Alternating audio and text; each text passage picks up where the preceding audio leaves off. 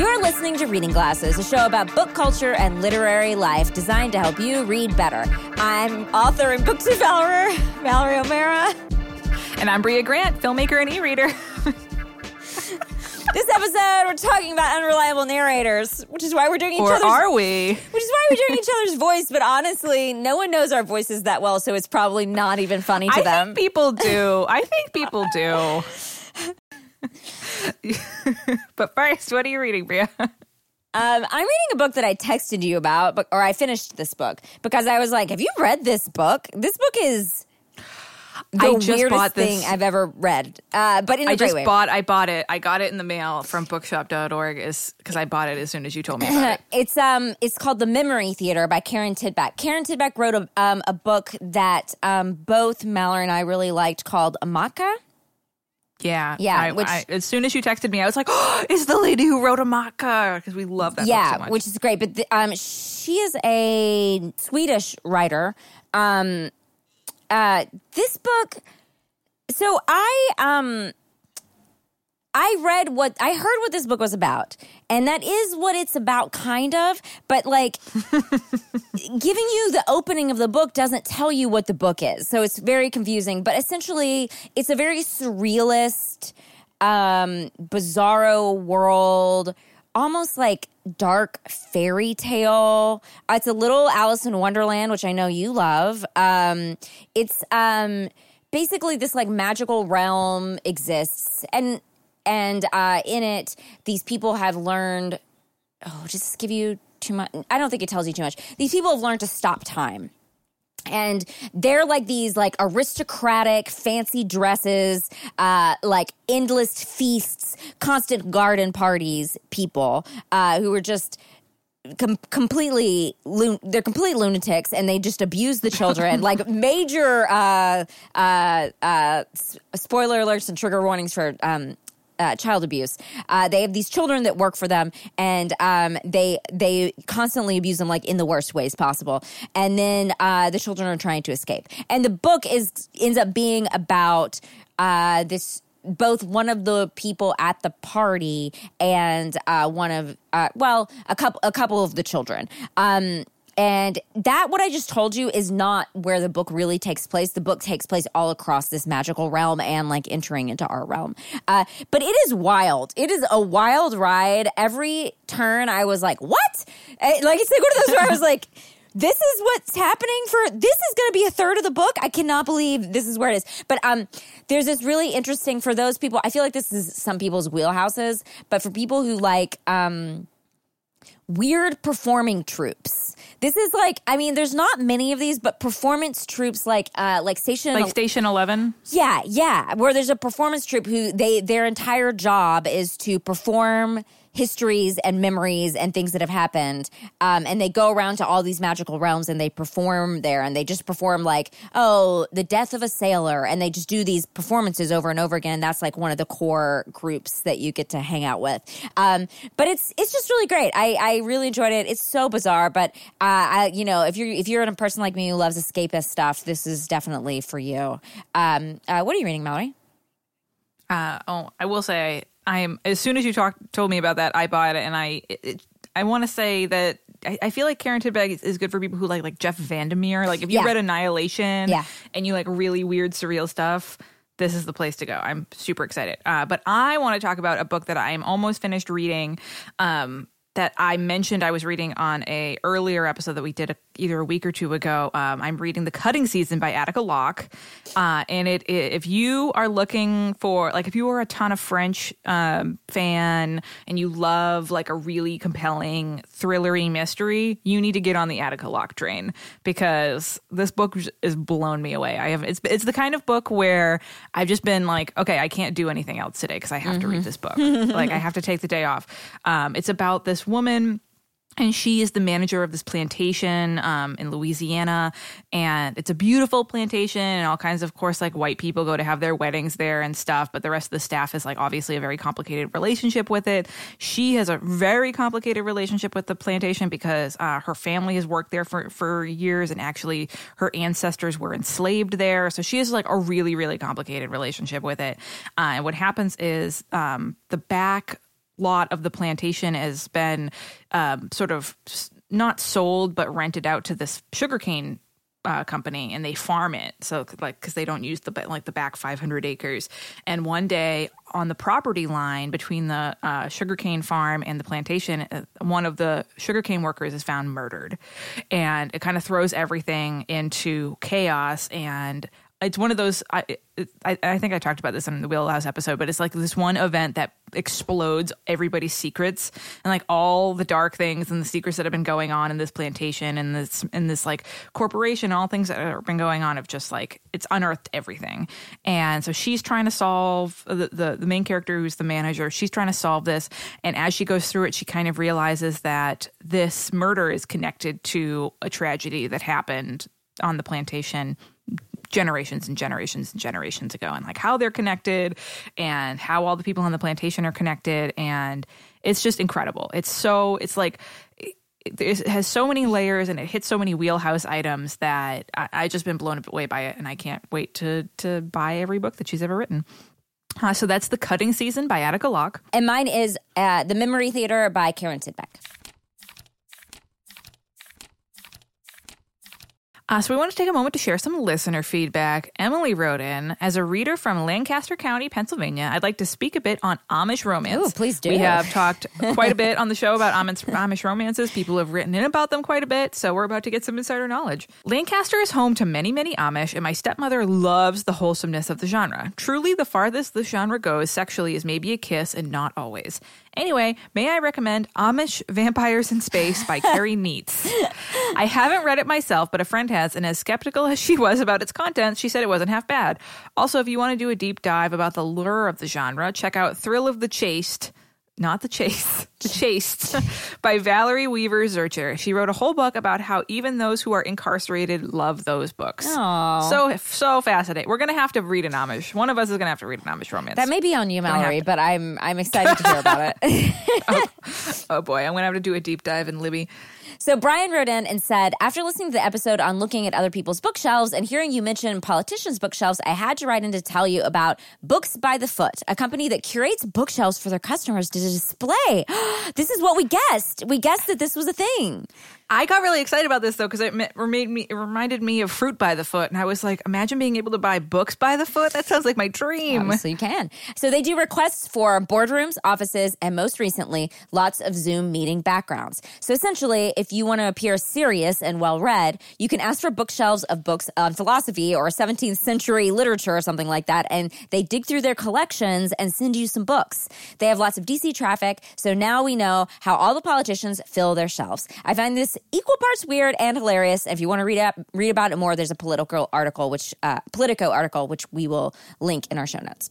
And just because uh, Brian wrote it in, we're gonna uh, hear his wheelhouse. It's not fully formed, but I'd say there are some uh, combination, some combination of stories about kids who never give up, court intrigue, court intrigue. Huh, we've never heard that one. Uh, books set in Victorian London, retellings of myth and folklore, and books where medieval monks solve crimes. wow. Lots of crime stuff here. I am very intrigued about the uh, medieval monks solving crimes. I am down for that. Um, just a quick bookmark for me. I just want to say thank you to everybody who supported uh, Lucky coming out on Shudder. You can still get that um, free month of Shudder if you want with the promo code Lucky. But everyone has been so nice, and thank you for watching it. I really appreciate it. Um, yeah, I want to say I had a blast when we, we we had the lucky watch night. It just it, the movie is so fucking good. Oh, thank you. and and you guys are going to be super excited to see Brea as an author. Like there's a, even a scene where Brea like does a, a a reading and a Q&A at a bookstore and so this is like if you are a glasser and you like thriller films you there's you have to watch this movie and with you know with the code you get a free month of Shudder to check it out so there's no excuse. Yep. Uh, so you can email us at readingglassespodcast at gmail.com if you want a list of all the books we talk about on the show delivered to your inbox every month. You can sign up for our newsletter. There's a link in the show notes. And before we talk about stories with unreliable narrators, we're going to take a quick quick break. Mallory, you know what's something important that I try to do every day? Read.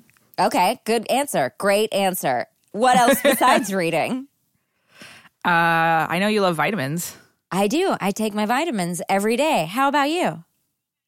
I do, and thank goodness because Reading Glasses is sponsored in part this week by Care/of, which is a wellness brand dedicated to making it easy to maintain your health goals with a customized vitamin plan that helps you feel your best today and supports you long term. Yeah. Care/of's in depth five minute online quiz asks you questions about your diet, lifestyle, and health concerns to help you address specific wellness goals. Literally, before we started rolling, Mallory told me, I love an online quiz. Who doesn't love an online quiz? It's so exciting. You get excited at the end. You're like, what is it going to tell me? And this one's particularly exciting because you take the little vitamin quiz and it's like, oh, here's all the vitamins you need to, to make your life a little bit better. Mm-hmm. And what's cool about it is you can actually retake the quiz as your needs change, whether that's pregnancy, aging, changing hormones, being stressed out by things like, I don't know, maybe a you know global pandemic, uh, for updated recommendations whenever you want. Mm-hmm. And your recommendations come in daily, individually wrapped packets that are perfect for getting back into a routine. I love these. I will say, uh, when I was traveling a lot more, I loved them because if I was going somewhere for a weekend, I didn't have to get out my day of the week pill thing, and I didn't have to throw my whole whole you know set of vitamins into my suitcase. I could just grab you know however many days I was going to be gone of these individually wrapped packets, and it was so convenient. Yeah, that's actually one of my favorite parts about Care/of is because I don't have a little day of the week pill thing. So every morning when I take my vitamins, I have to like open each bottle and like put them all on the counter, and it just like takes a while. But with Care/of, it's just in a cute little packet. It says "Hi Mallory" on the on the cover. Mm-hmm. If you were a reading glasses listener, it might say "Hi Sarah," and it gives you like a little like nice uh, sentence for your day, mm-hmm. and it's really cute. It's it's just so easy. Yeah, yeah, we both really like this. Uh, it's been, it, has been really fun. The quiz is fun, but also the products are fun. We really like the products. Yes. No, the, the whole thing is fantastic. Um, and what's great is that you can get 50% off your first care of order uh, by going to takecareof.com and enter code glasses50. That's takecareof.com and enter code glasses50 for 50% off. So you get personalized vitamins in a cute little packet that you don't have to open 5 million bottles, has your name on it. It's fantastic and it's all, all geared towards specific wellness goals. So that's 50% off at takecareof.com. Enter code GLASSES50 for 50% off. Glasses, glasses 50. 50. Hey folks, it's me, James Arthur M., host of Minority Korner, your home through these bewild times for weekly doses of pop culture, history, news, nerdy stuff, and more through a BIPOC, queer, and allied lens. That's how you get Joel Schumacher putting nipples on Batman. Yeah. I didn't ask, like, and I say no. this as a game, I say this as a gay man, didn't ask for it. I don't need to see Batman's nipples on his suit. Who is this for? Who is this for? I did a bunch of research. I wanted to just know about the history of black people in Argentina. So not only did they erase black people from their history, they also started to flip and use it as slurs. We're not done. Like, we're not done with the work that needs to yeah. be done. And so stay awake. So join me and some of your new BFFs every Friday here on Maximum Fun to stay informed, empowered, and have some fun. Minority Korner, because together, we're the majority.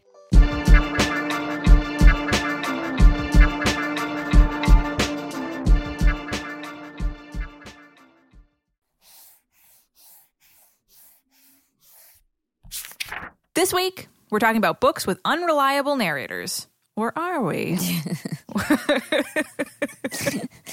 it's a good bit.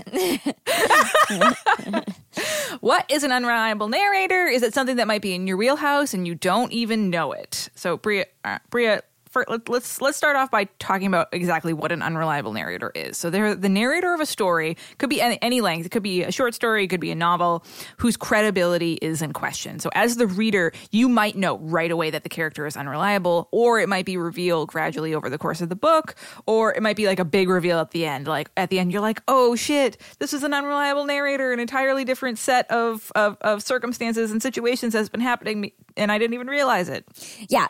Um, so, a bit of history on this term. Uh, it was first coined by Wayne C. Booth. What an author name, Wayne C. Booth. Uh, I think Wayne C. Booth was born 65 years old yeah. with a quill. yeah, it'd be weird having a little baby and naming it Wayne. Uh, in uh, he he wrote about it in a book called The Rhetoric of Fiction, and he defined the idea as a person whose speech did not conform to norms and values, uh, like the ones that we all accept. So later, the term was finessed to be more than a person who doesn't always tell the truth, because that's that's what Booth was arguing. But honestly, like for most narrators they're not always if you're if you're a sub if you're telling your story from your point of view you're not necessarily telling the truth. There is no non-subjective truth really right? So they so later people started using it to mean a narrator who lies or conceals information from the reading audience right? Um, and there was an attempt to actually classify the kinds of unreliable narrators in 1981 by william riggan uh, in, uh, which was is really fun to look through if you want to look through it but um, basically it includes different kinds of unreliable narrators like a picaro who is an unreliable narrator because they are bragging all the time. You know, it's like a, one of the person who's like, and I caught the biggest fish in the whole lake, you know, like that kind of or uh, um, the madman who's unreliable because of a mental illness or using um, uh, some sort of mental defense mechanism from the way they, they tell a story. Um, yeah. So some, some it, it really runs the gamut. So some unreliable narrators are like, they're nefarious. and They're lying about something on purpose. They're like telling you, the reader, the story, but they're keeping things from you.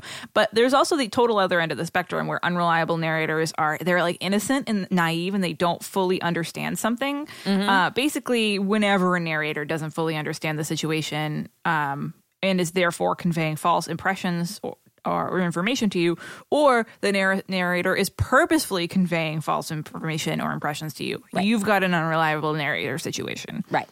Um, so what do You you got an unreliable narrator. It's like an it's like an alert. Oh no, we got an Yes. the, the unreliable narrator walks in the room and an, an alert go, alarm goes off.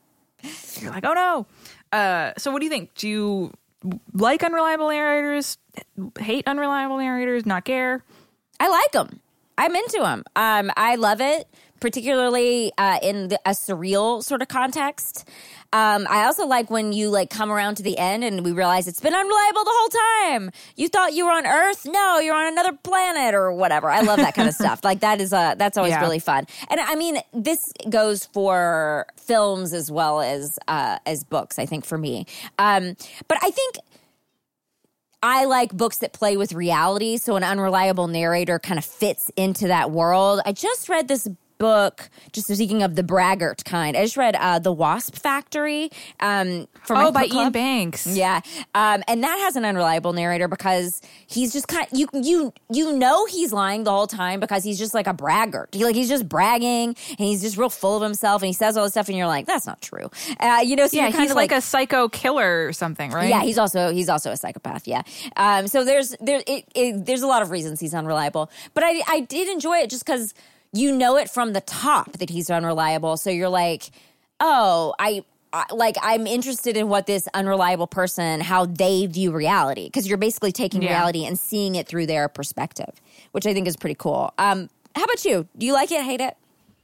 I actually really like it. And it's funny because as someone who's obsessed with getting facts and knowing exactly what's going on at every single particular moment of my life, you'd think that I would hate unreliable narrators. But I find that, like, I was looking over books that I really like, and I find a lot of books that I like have unreliable narrators. Um, I think it's because one, they're really popular and well used in horror Yeah, and yeah. the thriller and mystery books, and that might be why there's so many great horror books with unreliable narrators. Um, and I, I'm the same way as you. I love the shock of figuring out that a narrator is unreliable and then trying to figure out like what's really going on. Like that that moment in the book where you're reading and all of a sudden you're like. Oh my God, something entirely different has been happening and I have not realized it. Um, it's like getting two books in one, I think, because you're reading the story, but then you're trying to figure out what is actually happening. And do you prefer that to the unreliable narrator who you can tell from the very beginning is just like full of shit? You know, like is it Yeah, you yeah, like you I like think the I twisty, like that a lot better. The twisty turn unreliable narrator, not so much the the like the the one Uh, that's I- been lying. Well, there's some some books that I that I you know from the very be or at least it takes you like I don't know maybe a few chapters to realize. But I think my least favorite kind of unreliable narrator is like the bragger guy who's just like, from Go. Um, um. So have you ever put down a book over an unreliable narrator or pick one up? Any favorites? Yeah, picked one up for sure. Um, I feel like there's authors that do this really well. So there's certain uh, the one I'm I, I'm thinking of is Samanta Schweblin. She I feel like has Oh, a couple yeah. of like kind of surreal, weird short stories that have unreliable narrators. Um, and her whole book, um, Fever Dream, that that feels like kind of an unreliable narrator type type book. in like such a sinister way. And then there's books I didn't know about, but really like them that you recommended. Um, the red, Tr- the red tree recently that I read. Um, and Yes. that is spoiler an unreliable narrator? Is Uh, a I don't think it's that much of a spoiler. Okay. There's just things happening and she doesn't understand them. And you're seeing, I mean, anytime you're seeing people's like dreams that they start to wonder if they're real, that becomes like an unreliable narrator situation. Um, but I love a book from a first person POV that um, just views the world really differently than anyone else, like I said. Uh, and Drive Your Plow over Bones of the Dead is a good one uh, because Oh, she yes. literally classifies people, like she has, makes up her own words for things and she classifies people and has nicknames for them, which is kind of a source of an unreliable narrator. You're just seeing things so through her perspective. And then you Yes. find out she, the more you go, the more you realize she is unreliable. It's not just those things, but she's she's very much You're seeing seeing the world. everything through her bias. Yes, we will call them And that's coloring not, not rose colored glasses. They're bias colored glasses. Mud colored glasses. Um, yeah, yeah, they're very confused. But but if you do it well, then I'm interested because I do. Even if I don't agree with someone or I think their opinions are completely based on nothing, I like hearing them. It's like I'm getting to live a different life and a different point of view. I love a good. I love a lying narrator. I love that kind of stuff. No, I don't love it in real life. So interesting. Don't lie to me in real life. But I like it in books. Like I like when I'm being fooled or I'm seeing the world through someone who I completely disagree with. Like that kind of stuff is really interesting to me because I think I just love differing perspectives, even if they're completely based on a reality. It's not my own. Does that make sense? Hmm. Yeah, no, it totally does. What about you? Uh, do you do you pick up books when you see they're from unreliable narrators? Do you put them down? Do you throw them in the garbage? Do you unreliably? I don't know what an unreliable narrator would do. Do you tell well, us you the- pick them up, but you really put them down? Uh, uh, that's the weird thing about unreliable narrator books is it's not always something you can kind of advertise on the jacket copy. Yeah, it's true. like you can't really like put the twist on there. Um, even still, I don't think I like them enough to seek them out. But I've also never put a put put put a book down because of it. I think it always has for me the way that I like an unreliable narrator is that it always has to be sort of a surprise to work out well for me. Um, and even if it's you know not that far into the book like one of my favorite books ever is we have always lived in the castle by shirley jackson. And the main character is unreliable because she has really bad anxiety and she thinks that all these weird little rituals that she does have these real life consequences and all her social interactions are heightened. Like there's a in the beginning of the book um she's just going down to the store and like stops to get a cup of coffee and comes home and she's so paranoid and so anxious that from her perspective, like everybody in the town hates her and it's like a harrowing experience. But at the, as you go through the book, you're like, she might have just been getting a cup of coffee and like it might have not not not have been that big of a deal. Um, but it takes you a little while to figure that out. Um, Yeah, and speaking of that, I mean, does that mean that here's a philosophical question for you? Uh, if if you are reading a book from a first person POV, is it always somewhat unreliable? I think so. Um, you know what I was thinking too that I actually really love, and that's very kind of a weird niche of the unreliable narrator, is when people do things that are really strange, but to them it's normal, like the Yeah. Addams family. Like the Addams family are unreliable narrators. Like Yeah. they are just very weird, and like I'm always looking for books that are like the like the Addams family, and there aren't any that I can find. Yeah, Um, particularly- but I love that. Yeah, like that book, The Com- Convenience Store Woman. Like that book that I really love. That that book, Yeah. everything is very normal to her, and it's you know because it's from her perspective. You're like, well, this is normal. But I think if you were looking at it, particularly if we go back to the definitions, that's definitely in that first Wayne Booth definition of unreliable Yeah. narrator, where it's just Old no- Wayne would Old say. As Wayne would say, if it doesn't fit into the norms of society, um, then that is somewhat unreliable. Which I think I think is really something we're both really drawn to. I don't know if it makes you unreliable as much as it just. Yeah, I don't know. I I think I think there is an argument to be made if we're from a per- first perspective POV. There's some amount of unreliability happening. Oh, I, I I totally agree, but I think I think we're both aligned in the fact that we love when a character is in their own weird little world mm-hmm. and is trying to. If you were just reading, if you're reading it from that character's perspective, everything in their little world is like totally normal, and then you realize, like, oh no, they are very weird. Yeah, interesting. There's there needs to be a name for that because I don't think. I think it falls like it is unreliable I think it's narrator. unre- I'm going to call it unreliable world building. Ooh, love it. Into it. I think, wow, TM, trademark that right now. Yeah. Well, because on uh, if you think about it, they're building a world that you're reading about, and then you realize that the world that, that the the character has built is, is not reliable. The rest of the world is not like that. Yeah. I love that. An unreliable world building. Add that to my wheelhouse. Yeah, maybe the a subgenre of the unreliable narrator is the unreliable world builder. Um, well, li- Glassers, please send your thoughts. We want to hear about your favorite unreliable narrators. Send them to readingglassespodcast or gmail.com. Also, if you have read alikes for the Addams family, I'm always trying to find them. I can never find them. Um, and before we test out some book tech, we're going to take a quick break. Reading Glasses is sponsored in part this week by Babbel. Hola, Brea. Hola. ¿Cómo estás? Bien, gracias. Wow, look at us speaking Spanish. So, in case you don't speak Spanish, that means that's me and Brea greeting each other. And we learned it from Babbel, which is the number one language selling learning app. Number one! Yeah. The number one language learning app. That's awesome. And unlike the infamous language classes that you took in high school, Babbel designs their 15 minute lessons with practical, real world conversations in mind. Things that you'll get to use in everyday life. yeah. And with Babbel, you can choose from 14 different languages, including Spanish, which you just heard, French, Italian, and German. All these languages that you could use next time you get to travel. When you're next time you're going to Mexico, get Babbel. Next time you're going to Germany, get Babbel. We're all going to be traveling soon. We're all going to book all those trips. This is a great way to prepare for those trips. Plus, Babbel's speech recognition technology helps you improve your pronunciation and accent, which maybe if you're like me and you're from the Boston area and you have a terrible Boston accent and you have a hard time uh, pronouncing the beautiful uh, the, the beautiful words of the Spanish or the French language, this really, really helps you. Unlike some other language learning apps, it really is working on getting you to be able to read these things, but also pronounce them correctly, uh, have a correct accent, speak them really well. So it's such a re- it's such a well-rounded app. Let me hear you say gracias with a uh, with your Boston accent.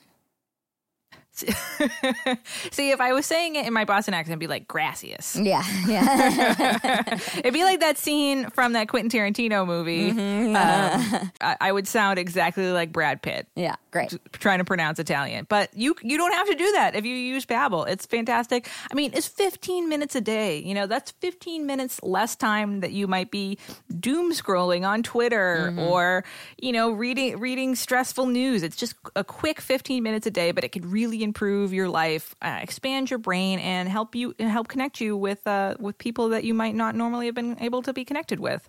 And right now, when you purchase a three month Babbel subscription, you get an additional three months free. That's six months for the price of three. That's awesome. So just go to babbel.com and use promo code GLASSES. That's B A B B E L dot com, code GLASSES for an extra three months free. Babbel, language for life. Glasses. Glasses.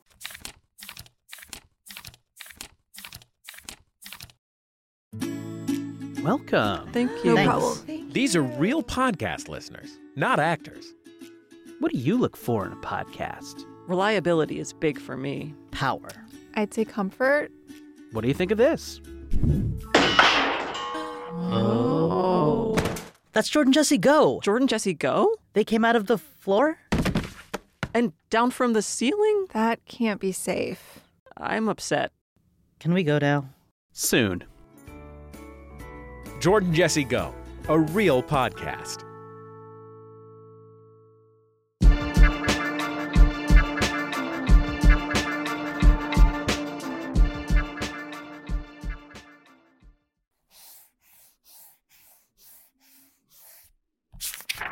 Time to test out some book tech, advances, and bookish technology. This week, we're testing out a special kind of bookmark sent to us by Rosalind C., who wrote, I hope these actually work.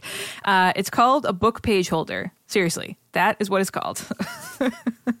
uh, so it is a bookmark that's meant to hold your place by keeping the book open to that page. So instead of like sticking the bookmark in and like closing the book, it keeps the book open on its on its spine lying flat. So these particular ones they're metal they're anchor shaped and the anchor slides in on top and keeps the pages flat while these two metal prongs in the back uh, sort of anchor it. Brea what did you think of these? First of all, very very high points for nautical theme. Very cute nautical Very- they- are If- very cute. Listen, if you love high points for cute. If you love nautical stuff, both as like you know, like kind of a like like kitschy, but also if you just love like a you know a pirate moment, then I think these are really great for you.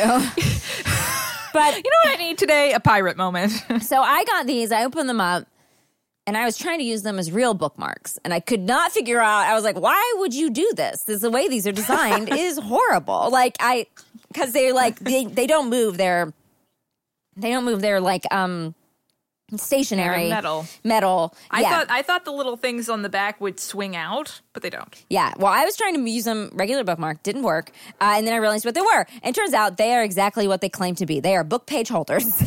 um, Very different, What they're very called. different. If you have to Google them, that's what they're called. Um, but these would be great for a cookbook. They hold the page open. That's what they're designed to do, and I think they do it quite successfully. I I don't know if you had like they are a specific size. So if like for some reason you're trying to hold, hold open like that Bible that Biden got sworn in on or something, like ain't, ain't gonna happen The Buffy Bible. yeah, yeah, ain't gonna happen. But I think like if you're just trying to open up a cookbook or something like that and keep that open, I think they're really good and they're cute. So I mean, I'm into them. I liked them. Just don't fool me into trick- thinking you're a bookmark.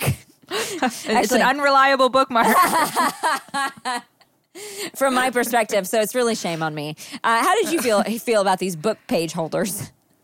Uh, I, I did like these, but not for novels. I have two ratings for them. So I tried using them for the regular book that I was reading, and I didn't like it. It was like two out of five pages. Because you Um, can't because you have to take it out every time you turn the page.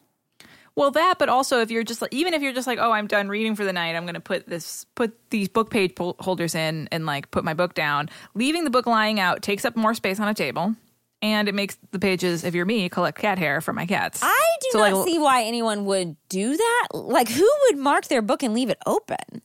A lot of people do. What? A lot of people. Yeah, I know. But for me, at least in my personal life, it would get way too much cat hair on it. Uh, takes up too much space. Don't like doing it. I'm sorry. Um, that, so- these people are sociopaths. if they leave their book open all night, what are you doing that for? Why write us? I want to hear why you leave your book open all night. Close that book. It has it has an outside for a reason.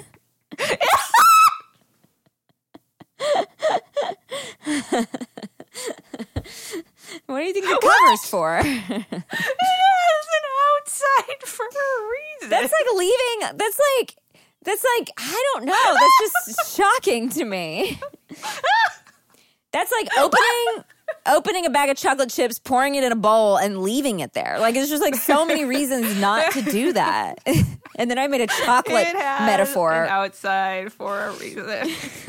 it's one of the greatest things you've ever said on the show. uh, so two out of five pages as an actual as like a bookmark for for like a novel. But I will say for a cookbook or a research book, these are amazing. I love them. Five out of five for that um, because they don't take up as much s- uh, page space as a book weight does. It's just like a little piece of metal at the top, but um, but they are more difficult to change pages, so they're not great for keeping a book open while like you eat. But if you're researching or you need to look at one page for an extended period of time, they're perfect. Uh, I had I'm just finished up my the second draft of Girly Drinks, and I had like a couple of research books out to like add a few things, and just if you need a page open for a while, these are absolutely perfect. So Great. two out of five pages for for pleasure reading, five out of five pages for cooking or researching Great. Uh, has an outside for a reason. Brea, I love To keep the so much. inside safe. now I've thought of better me- metaphors, like a watermelon. You know, a Just crack, tortoise. crack door. things that have like hard outsides to keep the inside safe.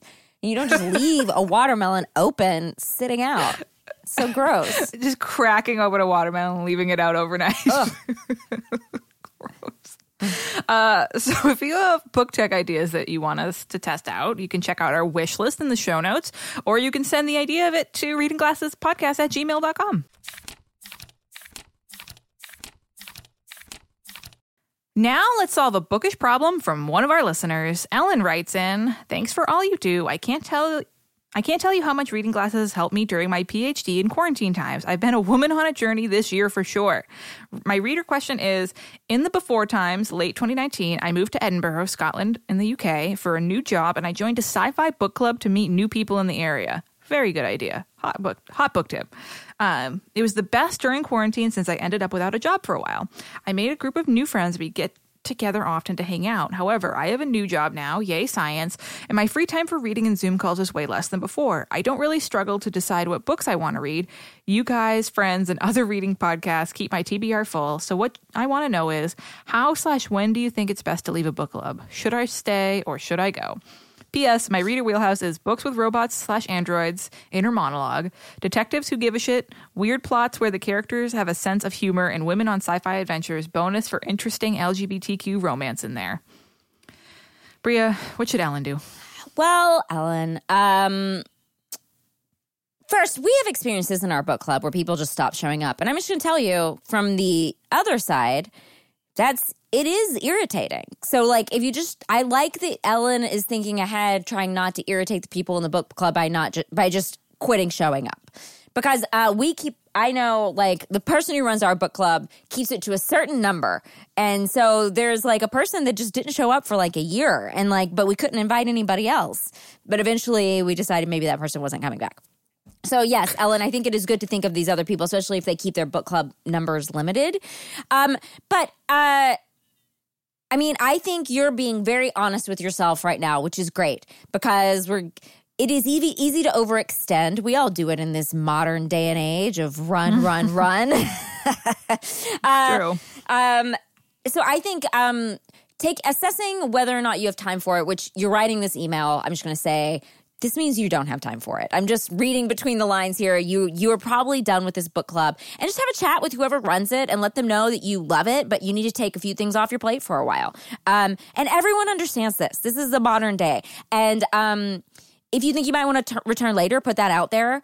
Also, whoever you like best in the book club, make sure you tell them, like, hey, I don't have time for book club anymore, but if you want to get coffee sometime, let's do that. You know, like, keep those people. Pick out your favorite people from the book club and make sure you're keeping Oh, in yeah. touch. Um, I just think it's better to let go of a commitment than do a half ass commitment um, because and, and everyone understands this at this point and i think as long as you don't like you know burn it to the ground and give them middle fingers on your way out i think then and you leave the door open as like hey i'm just busy right now. I don't have time and i don't want to waste everyone else's time thinking i read the book.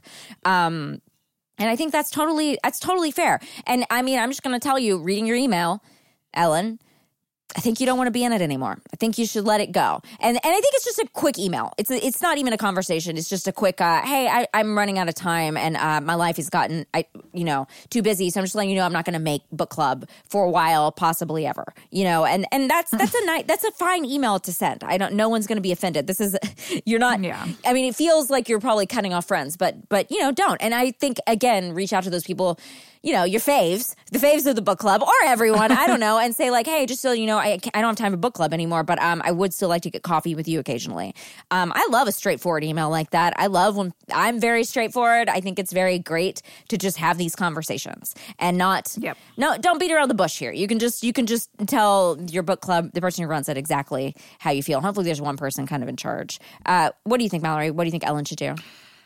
I think book clubs are like boyfriends. I think if Oh. you're wondering if you're going to break up, if you should break up, you probably want to break up. Yeah. Um, Ellen, book clubs are like boyfriends. I mean, it's true though. Like I- Ellen, if they're not I- meeting your this. needs anymore, you got to dump that boyfriend. Book dump club. him. Um, Ellen, this is a tough problem. We totally understand, and but it, it sounds like the the folks in your book club are fantastic people who would totally get it. I'm just echoing Brea on that. Um, maybe you you you definitely have to send them an email. Maybe you want to pop in for certain books, but not be on the hook for every month. Uh, maybe even that's not something that you're into. Um, these folks sound like they'll get it. Uh, you know, I, I think it sounds like being part of a book club sounds like just another thing that you need to do, and it's stressing you out, and it's time to go. Um, I think that's that that's the way that for for any listener who uh, who is struggling with this, if a book club goes from something you're looking forward to to something that you are dreading or you're stressed out about, or just it's like another thing on your to do list, it probably means that it's time to go. You know, book clubs are. I mean, they're, yes, they're for talking about books, but they're also for socializing and like you know once a month or once every few weeks or a couple months or however long it is, you know, getting together with people that you like and talking about a book. And if that goes from something that's like that you're looking forward to to something that you are, you know, is just like another thing, like, you know, mopping the floors or doing your laundry, then you know, you got to take care of yourself. And it's, I'm sure if all the other people in your book club knew that it was stressing you out, they'd, they, they clearly care about you and like you. So they'd want you to be like, no, go do the thing that you need. And maybe, um, when the world changes a little bit, maybe when your uh, job settles in a little bit, you can be like, hey, you know, I have a little more time now and I want to get back into this. Um, Yeah. just being open and upfront and honest with them. Um, like like Brea said, doesn't mean you can't stay friends with them. It's not like you're like fuck you, this book club sucks, and like walking out. Um, you know, just say that you don't you don't have the time for it. Everybody gets it, and honestly, there might even be other people in the book club that feel the same. You know, um, so be honesty is always the best policy. but it sounds like Ellen, you gotta you gotta go. We don't think you should stay. We think you're done, you. Ellen. Ellen. We think you're done. Uh, so if you want us to solve your reader problem, you can send it to readingglassespodcast at gmail.com. As always, we want to thank our wonderful mods who run the Facebook group and Chrissy and Rachel who moderate our Goodreads page. Remember, if you want to look sexy and support us while doing so, you can buy Reading Glasses shirts and tote bags and stickers in the Maximum Fun store. There's a link in the show notes. And if you like the show and you want to do something nice for us for free, free. You can please rate and review us on iTunes. It is great for us. It helps us reach more listeners. Also, remember we're still collecting uh, uh, questions for our AMA episode, uh, the 200th Reading Glasses episode. So ask, you can ask us anything about books that we like, books we don't like, random things that are snack or, or cocktail or cat or dog related. Um, we're collecting them now. Send it to our email address, uh, which is readingglassespodcast at gmail.com. You can find us on Twitter at Reading Podcast, on Instagram, which is all new and fancy, and Brea's been doing all kinds of stuff on it at Reading Glasses Podcast. Thanks for listening, and Thanks for reading.